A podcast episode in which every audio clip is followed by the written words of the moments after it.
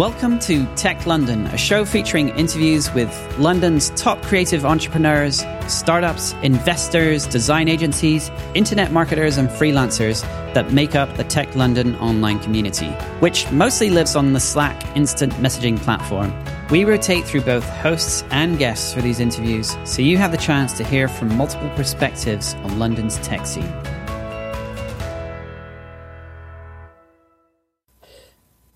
Right. Well, welcome back to the Tech London podcast. I'm here with Adrienne Young, Youngman. Sorry, Adrienne Youngman. Thanks for joining, uh, Adrienne. Great to have you on the show. It's pleasure. Excellent. So, Adrienne, uh, you're one of the, the newer members of the Tech London Slack community, and uh, you're the co-founder of Rise, a tech startup with uh, impact, so- social impact goals. Um, yep. Thanks for joining, and um, I'd love for you to just uh, share with our listeners um, a bit about um, you know your journey and how you came to to found Rise. Um, there's we were just talking about some of your your backstory, which sounds quite interesting. So I'd love for you to share some of that. Yeah, sure. Um, so I guess I came into tech a little bit later in my life than most people. Uh, most people I work with are at least one, if not two decades younger than I am. I mm-hmm. started out in corporate strategy. I spent 10 years making my mum proud and kind of following the golden railway tracks. Um, had some amazing experiences and awesome companies, but was always kind of curious as to what lay off the tracks, what lay over the horizon. Um, met a, a husband, well, met a man who became my husband, um, who was equally, if not more curious. And we decided we had a window in which we could afford to kind of take risks before we had to start being grown ups and think about children and whatnot. Um, and at that time, an opportunity came up in Mongolia, uh, which definitely ticked the adventure box. Um, we've always, I've always lived in other countries. Um, I lived in Africa growing up, and I was born in Ireland and settled in London. Um, so we kind of wanted to to go further afield. We found ourselves in Mongolia. Um, decided the obvious thing to do in three months into marital life was to go into business with each other, which is Um, not always advised, I think, uh, but fortunately for us, worked out all right. Um, and we set up a recruitment training and coaching business.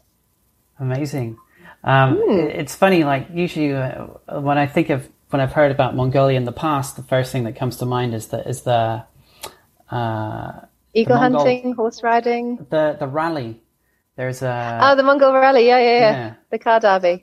Yeah. Um, so for for those that are unaware, the Mongol rally and correct me if I get any of this wrong, but is a no. rally which started when um, I think it was some sort of drunken bet between um, uh, two chaps who uh, who basically bet each other that they couldn't um, drive a beat up car all the way to Mongolia, and it basically they they came up with this idea, and then one of them actually decided to go and do it, um, and it ended up turning into this sort of mushrooming into this massive rally uh, that kicks off in London and ends up in, in Mongolia. Mm-hmm. Yeah. so I'm so curious. once a year you get a load of beat up cars arriving in Ulaanbaatar. That's right, and some of the vehicles are pretty uh, pretty outrageous, aren't they? Double decker buses and yeah. ambulances and all yeah. kinds of crazy things. Yeah. But obviously, your your journey was a little bit different. I'm I'm curious, how did that opportunity come up? Um, where where did it come out of? Um, so my husband got a job offer, and um, that kind of was what drew us out there in the first place. Mm. And then we realised a few weeks into being there that there were um, things going on in the company that we weren't completely comfortable with, and it wasn't the right fit for, for various reasons. Um, but at that point, we'd already landed, um, and the country was going through what can, I can only imagine the beginning of a gold rush feels like. Um, it sits on some of the world's largest unexploited mineral reserves, on the border of one of the largest consumer, well, the largest consumer in the world of mineral reserves, on the border of China.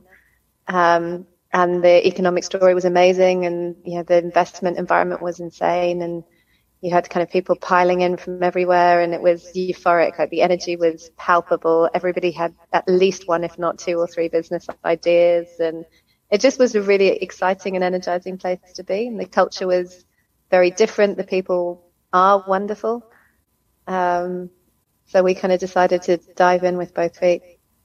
Amazing. How many years were you there for?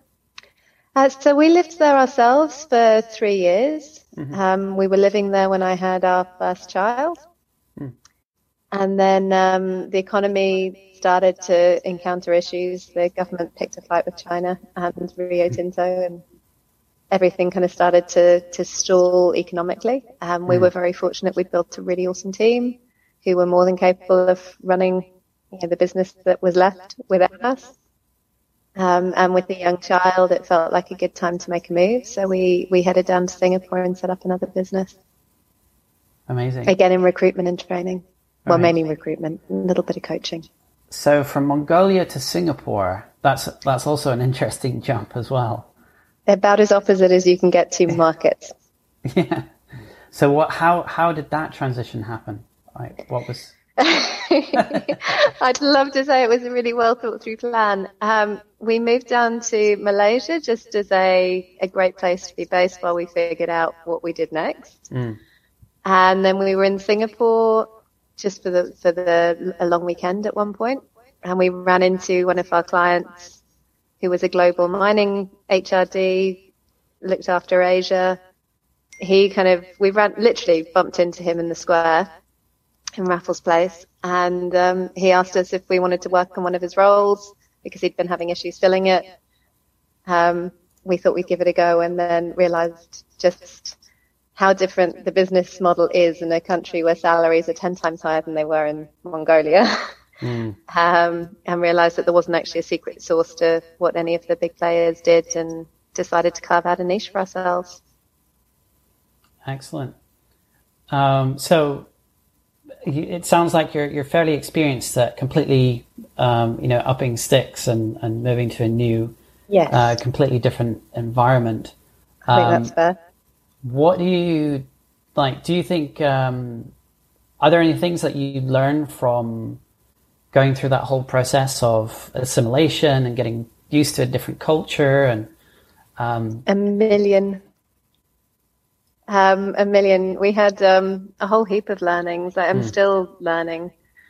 Um, I think, yeah, when we got to Mongolia, we were determined to be very respectful of the local country and the norms and um, but we also had ideas in our head of what kind of company we wanted to create, and we had like visions of this completely flat hierarchy where everybody shares ideas. And as an ex-consultant, I decided to run strategy workshops for the team. And that was one of our first learnings was mm. that when we were asking them what they thought the answer was, what they understood was that we didn't know.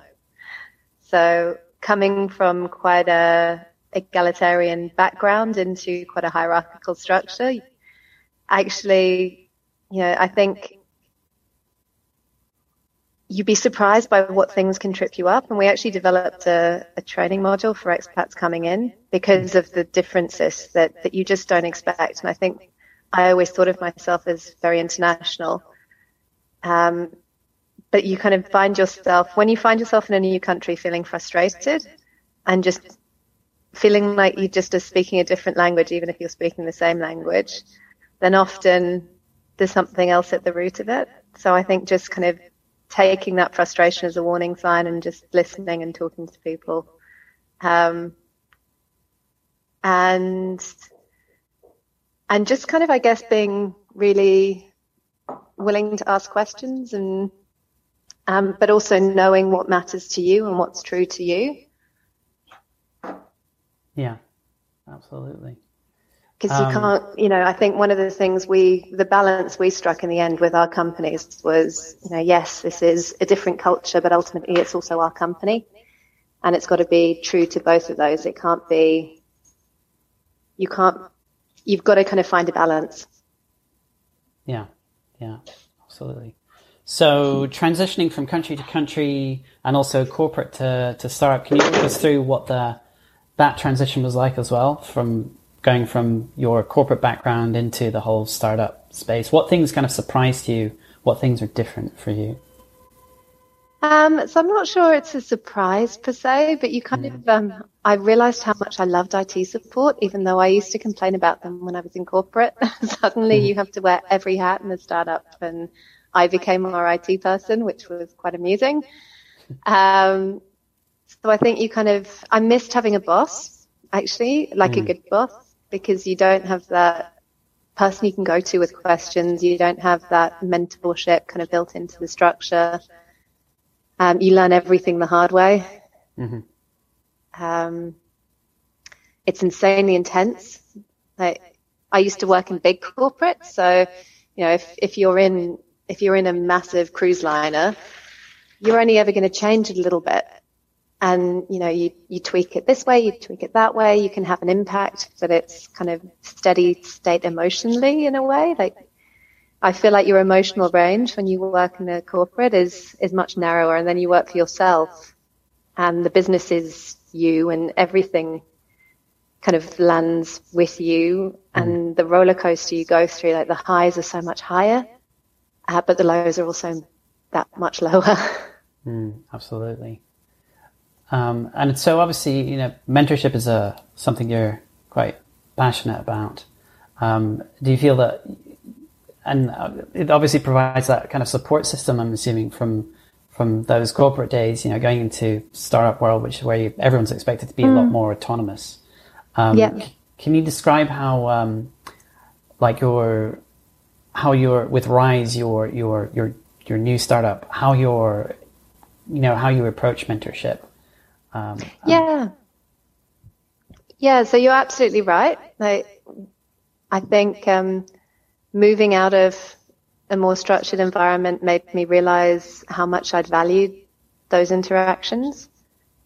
Um, the way that mentorship is done traditionally, mm-hmm. I think can be a bit hit and miss. So actually a lot of the mentorship I missed wasn't the formal stuff, it was the informal stuff you know, just happening to sit next to somebody at a coffee and getting that bit of insight that you needed, or talking to your line manager about something and then saying, "Oh, you should contact this person because they've done something," sim-. and then you have that, in, you know, you get the insight when you need it. Um, whereas I feel like a lot of the traditional mentorship, you know, it's it's half an hour conversation. It may have a loose agenda. It comes a lot down to just the chemistry of that interaction. Mm. And depending on that, it, it can feel amazing and it can be life changing or it can feel frustrating and, and not be. Um, so what we're trying to do with Rise is trying to make mentorship or the impact of mentorship more bite sized, more specific, more actionable and more scalable. So by creating a platform and we're focusing on kind of career choices and career entry, because I think there's a huge social problem at that graduate level at the moment. Um, and trying to give them access to very specific feedback and then design the interaction through the platform in a way that mentors can kind of come in and get that quick dopamine hit of there's a question, there's a specific ask, you answer it, and you kind of, it doesn't take too much time it's very clear. And then you, what you give to the mentee is something that again is very specific and actionable. So we're looking at CVs as a use case. Um, so trying to make CV review faster and give feedback to people that, that can enable them to level up their their documents and get more interviews and get more feet and more doors. Um, but we're also looking at kind of interview advice, insight into roles, insight into companies, and just trying to create through technology interactions that can hopefully be more hit than miss and easier to scale. Absolutely. Yeah. Uh, sounds like a very noble cause to me. and we're focusing on people who, um, so that's what the, where the social impact piece comes in, is mm-hmm. that I think everybody benefits from mentorship. like everybody I know um, you know, I was fortunate. I was state school educated, but I got a break actually through a mentor's intervention as well in a way. I got a break into Cambridge and that kind of set me onto a, a different trajectory and opened up opportunities that, I mean, still opens up opportunities, which is crazy two decades on. Um, so a lot of the people I'm surrounded with have access to incredible, or was surrounded with, had access to incredible resources, but even they, I think would value this kind of you know mentorship. But where it's most important is where you're talking to groups that are maybe you know, first generation into uni. A lot of the users we're talking to are the first in their families ever to go to uni. Um, who come from maybe underrepresented groups where they don't see themselves in a lot of the roles that we're we're talking about, let alone have ability to then access insight on how to get into those roles and how to talk the talk. Um, so we're trying to help kind of focus on that issue of social capital and helping those who have less of it to level it up so that we can have a more meritocratic world in which you know, people with equal potential have equal access to opportunity. Yeah. Interesting. Uh, and one of the things you mentioned earlier is that you feel that social inequality is going to be exasperated or accelerated by COVID and the pandemic. Yeah. Can you tell me more about why, why you think that's the case? Uh, a few reasons. I think longer term, uh, school closures is, mm. you know, the kids from under. I remember at the start of the crisis, at the start of the pandemic, I won't call it a crisis, at the start of the pandemic, the kind of people kept saying, "Oh, we're all in the same ship," and then I saw a meme going around saying, "You know, we're not in the same ship. We're in the same storm, but some of us are on life rafts and some are on cruise liners." and um, my sister is head of school in a city school in London. My parents both teachers and were state school teachers in, in London. And the kids that are sent, you know, when schools are closed, some of the kids don't have you know, quiet space to work in, don't all have access to computers, don't have similar access to high speed broadband, yeah. don't have parents who have the freedom and the luxury of being able to sit over them and support them with their work. You know, so I think that has a massive impact. Yeah. Um, the people at most risk of redundancies are it's skewed towards low income workers. The people who were most impacted by furlough skewed low income, skewed ethnic minority and skewed female. Mm. And then you look at what happens to companies when economic times get harder and, and any discretionary spend gets gets cha- gets challenged, it gets cut. Um, and that includes things like D&I budgets, particularly in the UK. I don't see it as much in the US where I feel like the the impact of things like the Black Lives Matter movement is is putting more pressure on on those budgets remaining and people actually increasing focus if anything. But you know, the it's I think it's a challenging environment. You look at graduates, seventy percent. I was reading an article the other day. Seventy percent of graduate positions have been lost. Mm. You know, when things are difficult, we are inherently tribal beings, and we do we revert to some of the kind of hardwired, ingrained behaviors and perceptions, even if we're not aware that we're doing it. It's more likely to happen. Yeah. So I just think you've got this perfect storm of, of challenges yeah. that we all need to be very aware of if we want to prevent you know, yeah. what's already not a great picture. I mean, social equality is already not doing tremendously. Yeah. yeah. And it, I think it could get worse if we don't step up. Yeah.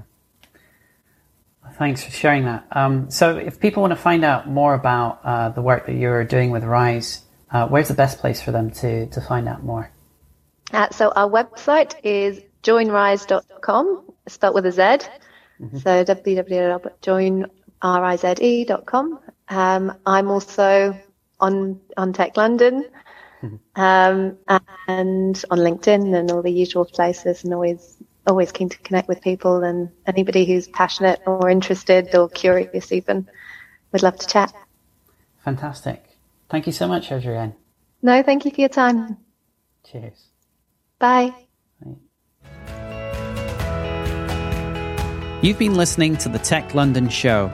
If you're interested in joining the community or even making an appearance on this show, make sure you join our Slack group over at techlondon.io. Till next time.